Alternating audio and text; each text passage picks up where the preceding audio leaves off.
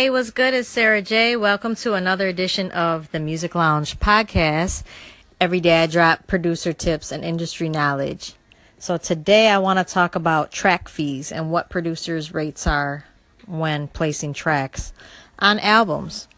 So you're looking at between one to five grand if you're a new producer with zero placements.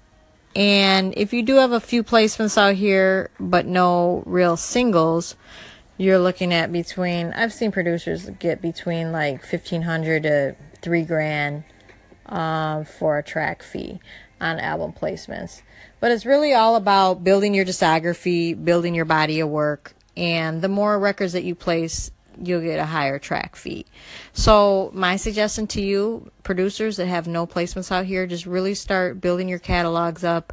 Um, you know, even if you get mixtape placements, just make sure you're documenting everything, all of your work out here. Um, you never know what's going to transpire into a big single. It might start out as a mixtape record and it might get requested so much that it becomes a single. It might just take off virally and it turns into a single. And sometimes the label will, you know, turn it into a single based off of, you know, the response from the public and whatnot. Um, so yeah, I mean, just keep on sending tracks out, um, you know, not having an ego. Um, it, it really helps as far as, you know, placing records and getting work coming back to you and people wanting to work with you just by having a great working attitude, someone that's flexible, someone that is easy to work with. Um, I've seen a lot of producers fuck up situations and deals for themselves because they had a shitty attitude or um, they just were really hard to work with. So that goes a long way too. Um, trust me, I've seen labels that say, "Oh, he's a problem," you know, don't send me any more of his records. So, like I said, really um, work on that ego and just be humble. You know, be humble and, and be willing to learn, and um, you know, just be fair um, with people and your your track fee. You know, like if you have no work out here I don't see why you're demanding 10 grand for a record. The label or whoever has a huge budget is probably going to go with somebody else.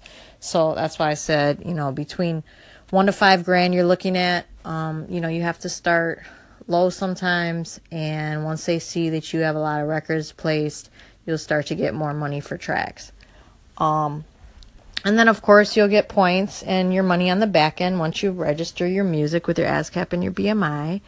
Um, but you know, long gone are the days where people are getting a hundred grand for records like they were back in the day. You know, most labels they don't have those budgets right now. Even if you're a big major producer, you're still not getting, you know, thousands and thousands of dollars like that for upfront track fees like it was 10, 12 years ago when I've seen producers get paid a lot for tracks. They just don't have the budgets anymore. So, you're looking at a lot of your money, you know, through streaming and through back end money. So um, just be patient, you know, keep sending your records out, keep building your discography, and it will happen for you.